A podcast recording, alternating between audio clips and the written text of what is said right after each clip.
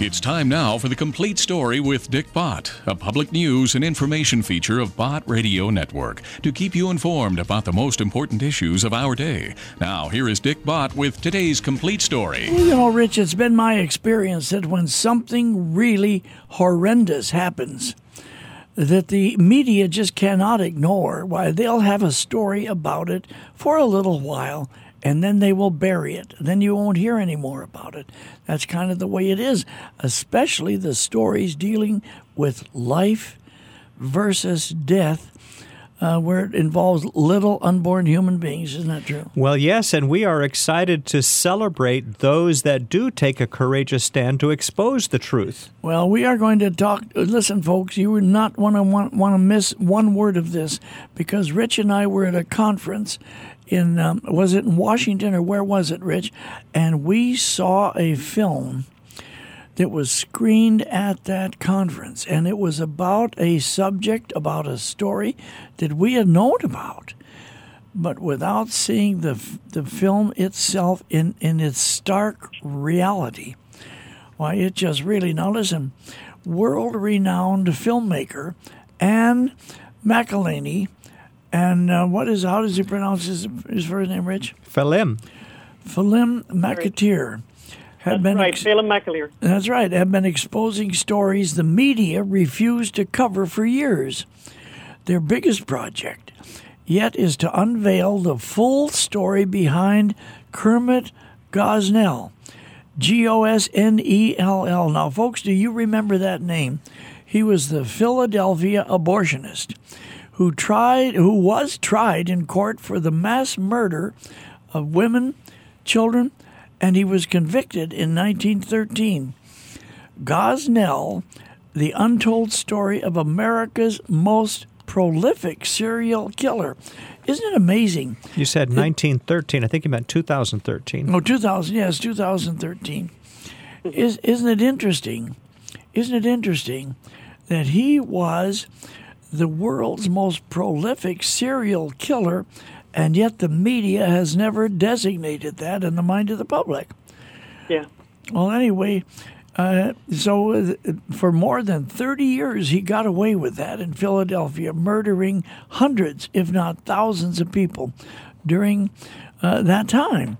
So, uh, Rich, tell us now about our guest. Well, our guest, uh, as you said, is Ann McElhinney, and uh, we are delighted to have her with us. She has written for and is regular contributor to an array of international media organizations, including CNN, Fox News, ABC, the BBC, uh, and Australia and Ireland, and, and on and on and on. She's been on the Hugh Hewitt Show, the Dennis Miller Show, the Dennis Prager Show, and a very, very, very credible journalist. And uh, they are reporting on this, and we have some exciting news to tell our listeners. Well, wait a minute now, Ann. Before you say a word, I want to establish the fact that you are an honest reporter, an honest gatherer of the facts, whatever the story may be. So tell us how you got involved in this, because typically, traditionally, this is not something you specialize in.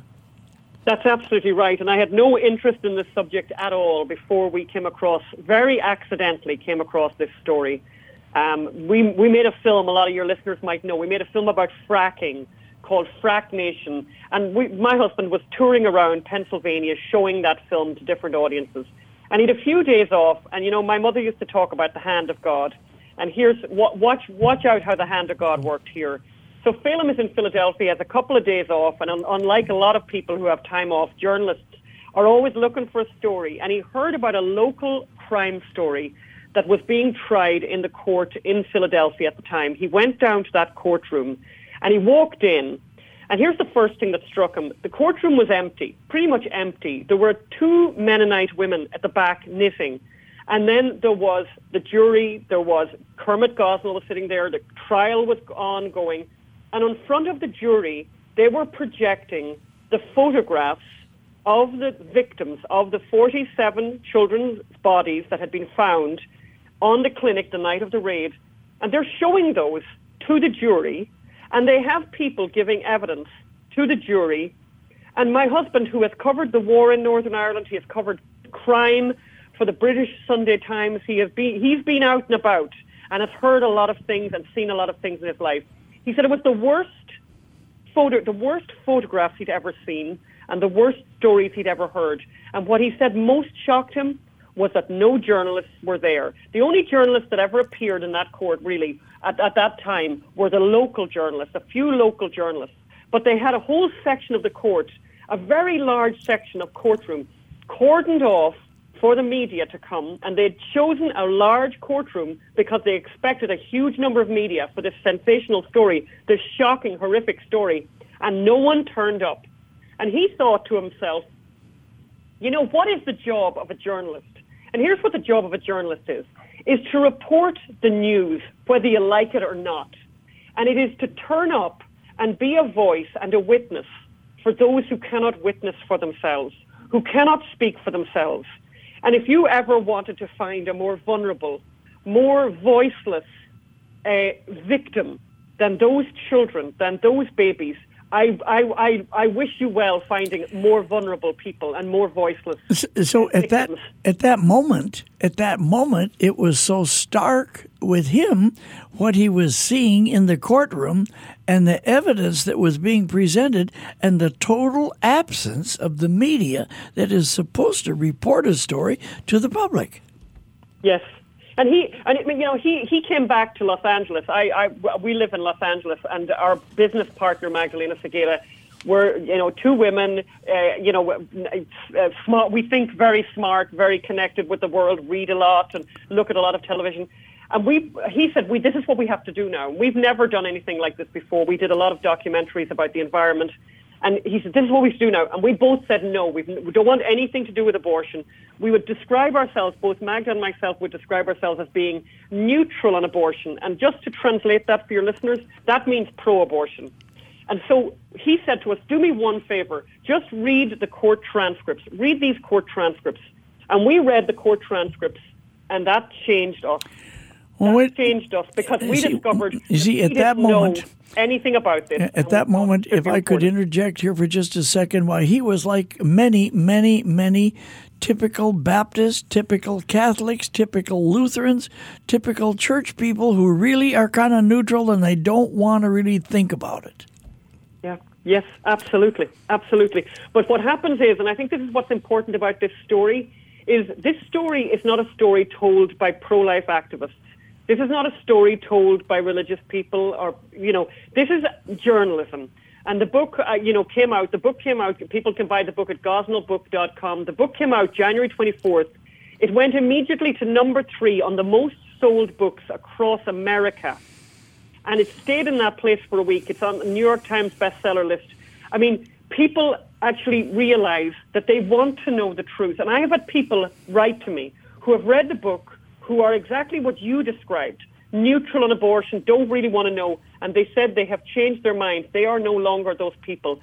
They have become activated by what they've read. Well, tell me this. Tell me this. Uh, they could say, well, I'm personally pro life and I have my babies, I have my children, we have our family, and so on and so forth, but I'm not going to get all exercised about some other child whose life I don't really want to give a thought.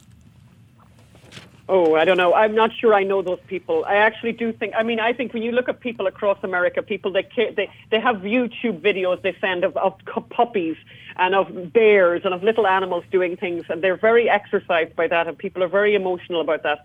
I think the only reason they don't think about those children is because they haven't really met them. And you will meet those children in this book. You will hear the story of baby boy A the little boy who was born shares a, a, birthday. Watch this. Watch out for this for coincidence shares a birthday with my own father, the 12th of July, was born and died in 2008, and who struggled for life, who was thrown into a shoebox, who pulled his little arms and legs together. And he had such an impact on the workers. And these are the hardened workers, by the way, in that clinic. These are hard hearted people who were laughing as they killed these babies. Two of them took a photograph of that baby because he had such an impact on them. And that baby's photograph sealed the fate of Kermit Gosnell. And I interviewed one of those women, and I have it in the book.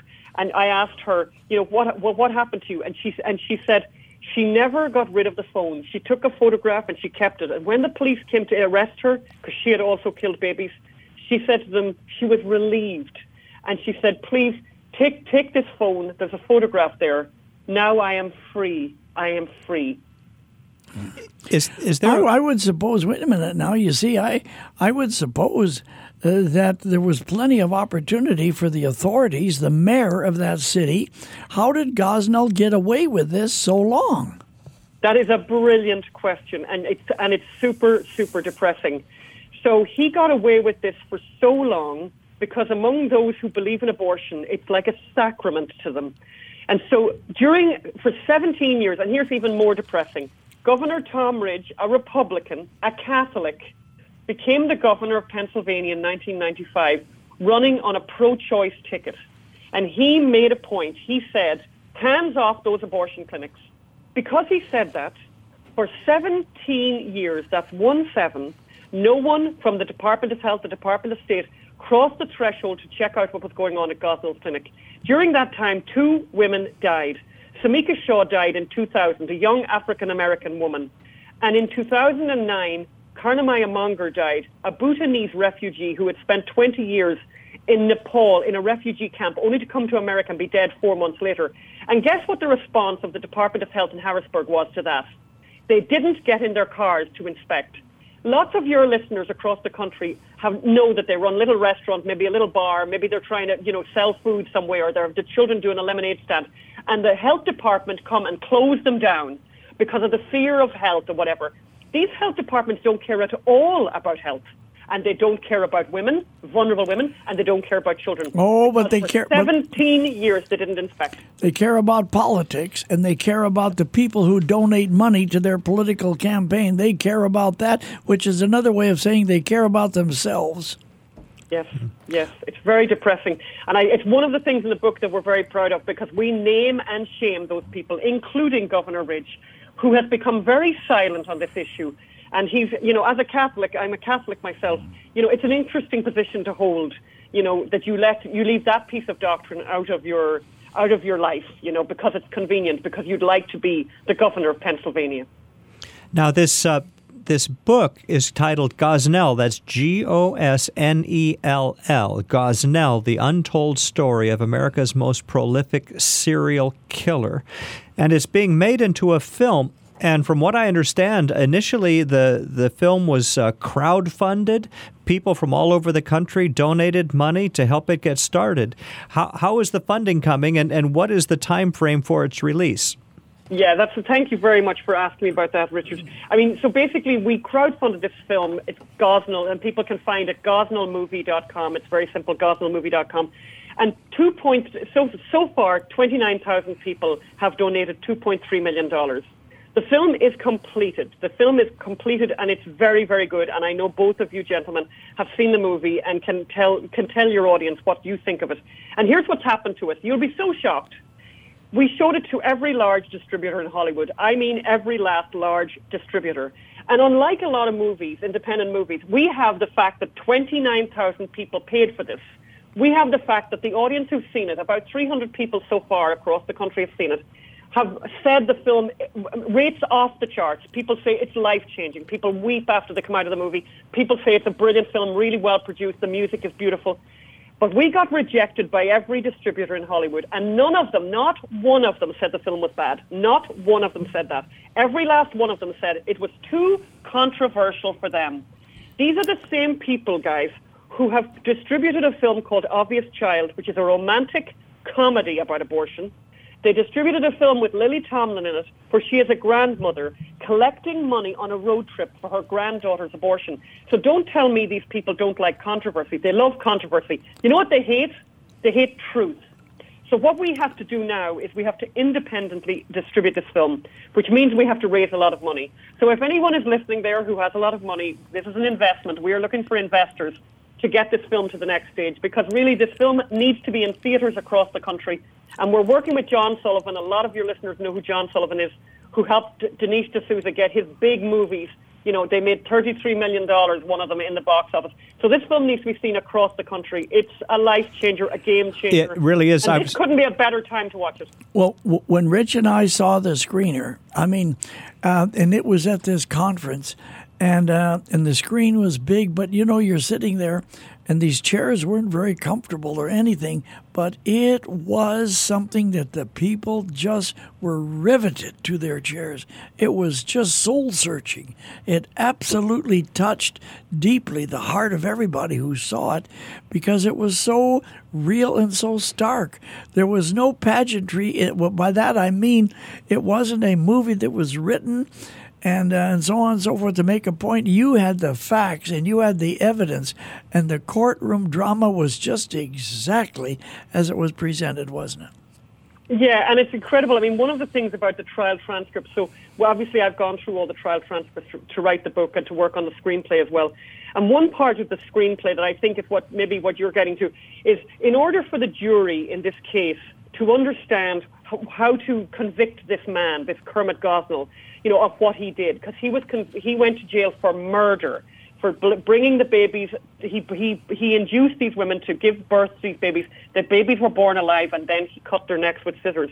So they needed the jury to understand the difference between that and a legal abortion. And so they had two abortion doctors who took the stand, and we have this in the movie. We obviously have this in great detail in the book and what they said and what they testified to as a legal, good abortion, a good legal abortion in the United States, is deeply disturbing and deeply shocking. And I think here's what I think is useful for your listeners. Those of them are out there fighting the good fight, trying to explain what you know what is wrong with this process. This book gives evidence from a trial. The people who describe abortion are in favor of it. So the people taking the stand, these abortion doctors, they believe in what they're doing and they describe it. And so if anyone's looking for a description of abortion, it's a great place to go, not to a pro-life activist, but to an actual doctor who believes that what he is doing is good. And here's what the jury felt. They felt they couldn't really distinguish much between what he did, in which was called murder, and what is perfectly legal, a few inches in a different direction inside the womb. Because the net the net result is the same. Yes, absolutely. It's like and they're and here. Go on. It's like their conscience is seared. And what's what's extremely compelling in this movie is that the the dialogue tracks the actual court transcript of the of the proceeding. Yes. Yeah, we were very we thought that was a really important thing because of course people are going to say, "Oh, that never happened. That never happened." Well, I'm sorry, in this case they can't say that because the the screenplay is based on transcripts from the trial from the grand jury, from witness testimony, from the assistant district attorney, from the police officers who did the raid. It, you know, it's unimpeachable evidence.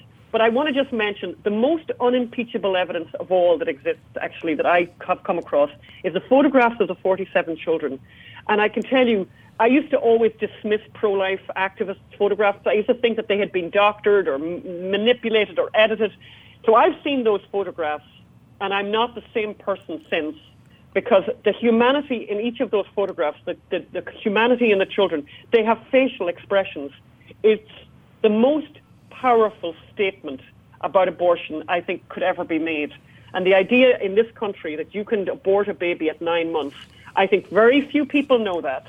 And I, I think it's a great job that Planned Parenthood have done in making sure people don't know about mm. that. Hmm. But people do need to know about that. They do. They do need to know that it goes on, and they need to know what goes on in their own state, in the state of Kansas, for example, in the state of Colorado, in New Mexico, here in California. You know, people need to know that people are having these extremely late term abortions and that they're aborting real people who the world will now never know. Mm. In the same sense that the people of Germany following World War II needed to be shown what actually happened there in Auschwitz and those other death camps, people need to know what's happening. They need to be confronted with truth so that they can respond accordingly. Now, have you ever had a chance to actually visit with Kermit Gosnell in prison? Yes, yes, I have. I've spent an afternoon with him in prison, and we write a whole chapter on that called "Meeting the Monster." Um, and he was as chilling, as exactly as chilling as your listeners could probably imagine. So, you know, I think it'd be very comforting in this life if we knew, if, if when we went into a room or get on a bus, we could spot a bad person, we could spot an evil person, that they would have a massive scar down their face, that they would walk strangely. They don't. They walk amongst us. Gosnell looks like a regular guy. He's a 72 year old African American. He's very soft spoken. He smiles all the time, very social. And then he speaks and with this very soft voice, and he is appalling and diabolical. And uh, it was very, very chilling. And he had an answer for everything. And he was, I mean, a normal person in prison facing three life terms, you can imagine how depressed and distur- despondent you'd be. He is sitting there very cheerful, disappointed he didn't get into the poetry class. He talks about the size of his hands all the time. And of course, I'm looking at those hands, knowing what those hands have wrought in this world. Um, he sang to me in French a love song at one point very disturbing. Was kind of dis- also did started talking, kind of trying to be disgusting about women's issues. And I thought he did it. My husband was with me, and I thought he's doing this intentionally to make my husband, you know, embarrassed. He pushed his chair, and I thought we'd be behind a plexiglass or to be on a telephone. He pushed his, his chair right in against me and pinned me up basically against the wall. And then every every so often, as he spoke, he would rest his hand on my leg a, and I knew he was doing. I knew he was manipulative. He would ex- immediately apologize, but then do it again. And I thought, this is an extraordinarily. It's very disturbing. He is a very disturbing person to meet, and I was glad to leave there. But he writes to us. He writes us letters all the time. He telephones us all the time. And at the back of the book, we have two pages reproduced of his actual letters to us. Mm. One in which he has actual scripture passages that he say justifies what he does. That's how disturbed and disturbing wow. he is. So, for our listeners that want to get in touch with you to help fund the distribution and, and, and the release of this uh, expose for the public, how can they uh, support the work? That is so kind. They can go to gosnellmovie.com and they can go to gosnellbook.com and buy the book. But go to gosnellmovie.com, give a dollar, give whatever you can show up and be a witness to this story. We have 29,000 people so far. It shouldn't be 29,000. It should be 500,000 people should be there with one dollar. You know, well, telling people that this is and they can they can when you consider when you consider the size of the United States, why for heaven's sake, this should be absolutely a done deal. The the spelling is G O S N E L L. That's very That's important. Right. Uh, this book. I so appreciate that. This book and this movie is just, and the thing is, it is the court transcripts that were used in the absolute conviction of this hideous person when the authorities could no longer ignore the obvious because it was so um, um, it, they couldn't cover it up anymore. And, and but but the deed the act in the murdering of these children so blatantly, tell me this by the absence of anyone's interest in this, did he then get bolder and bolder and bolder? That's you are so you are totally spot on. That's exactly what happened. He got worse and worse as time went on because it it seemed to him, and by the way, he was right. He could do anything. He could do anything, and the authorities never turned up. I mean, the idea that a woman would die and the authorities wouldn't bother to check out what had happened to her, a young African American woman, you know, black lives do matter. But not in this case, they didn't matter. No one showed up. No one in Harrisburg thought it was worth finding out what had happened to Semika Shaw. Case closed. Let's move on. Whatever we do, let's not get, interfere with Dr. Gosnell doing his horrific, horrific work. And we have in the book, we have the scenes, you know, described by people like Steve Massof, one of the other people who worked there. And I have to tell you, for me reading about Steve Massof, he took the stand. Gosnell never took the stand in his own defense. In fact, the defense called no witnesses. But Steve Massof was called by the prosecution. He was a guy from a nice home in Pennsylvania. He's, he's serving a, a very, very lengthy prison term now. But his description, under oath, under pain of perjury, you know, he said, I ran with scissors. I was a fireman in hell. And he talked about blood running down the walls. And I have to tell you guys that when I read that and when I read his testimony, I became frightened. I'm like working at my computer, you know, typing at my computer, and I actually became frightened. And I mm-hmm. knelt down beside the computer and said the Our Father because I didn't actually know what else to do because I found it so scary.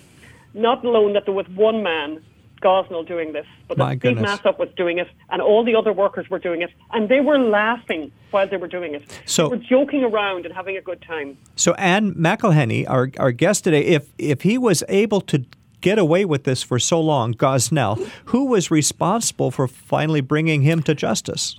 Oh, it's such a wonderful story. I'm really glad you asked me. So the first chapter of the book is about Detective Jim Wood, a Catholic. He's from a family of 12. His, um, his auntie has a family of 13. Um, he's had a lot of tragedy in his life himself. He's just a really good guy. And he was an undercover narcotics officer. You know, a lot of your listeners probably know that in some parts of the country, there's the doctors that sell prescriptions for oxycodone, which if you mix it with cough, cough syrup, it's kind of like a, a heroin. And it's a big, big problem in Pennsylvania and many other parts of the country. So this Jim Wood, this detective Jim Wood, is pursuing this case, is you know watching out for who's selling these drugs, and he, you know, he's doing undercover work and he's finding confidential informants. And basically, he eventually has an interview with a woman, and I, I've heard the tape where he says, "Well, where can I meet the doctor? The doctor where you get the scripts?"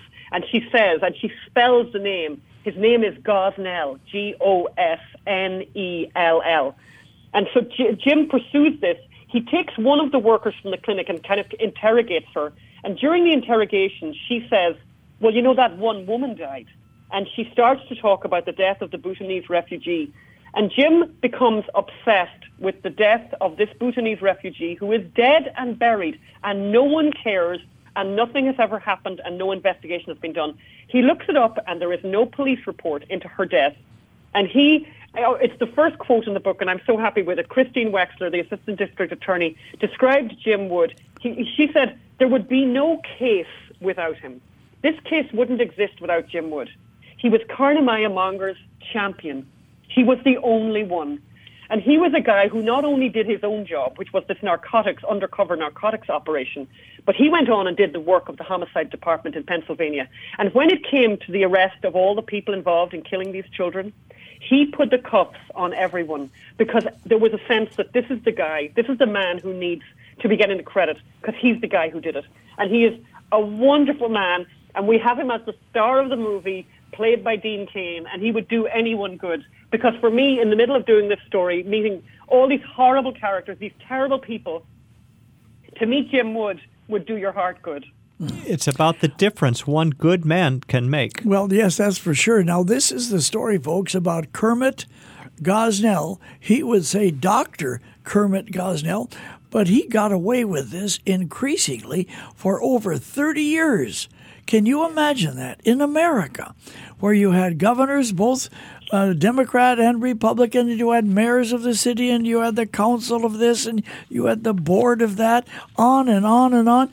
But the word abortion is uh, is politically protected in America. Uh, and, and, America, I think, is starting to wake up to the fact what on earth is going on. And this movie is so stark with the evidence, using it as one example as one example that cannot be denied. And now Gosnell is in prison uh, for what he did. But I wonder how many other people should be imprisoned for encouraging him, for allowing him, for using his money to get them elected, and on and on and on. It is not just one person, it is a fabric. Is that not true? Oh, you're, I mean, you're, you're, that's a perfect description. I mean, it's, it's, it's for me, uh, as I said, what I find really disturbing, it's it's almost okay in your head somehow to get your head around the idea of one bad person being really bad and doing bad things. But the layer upon layer of people who enabled Gosnell, it's uh, outrageous in hospitals, at, in Harrisburg, the Department of Health, the Department of Sanitation, the Department of State, lawyers, all kinds of people who should know better, who did nothing. And then on top of that... How about the preachers? Had, how, how, about the preachers? How about the preachers?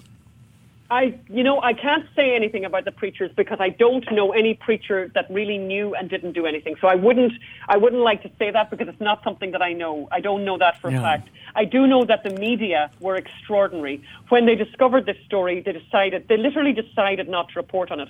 And I have quotes from them in the book. I have quotes from, from journalists in the book yeah. who say we'd never do anything. We'd never do anything that would come in the way of Roe v. Wade. All right, give I mean, us. They actually admit that. We're running out of time here. Give us the address really quick, and then we got to get out of here.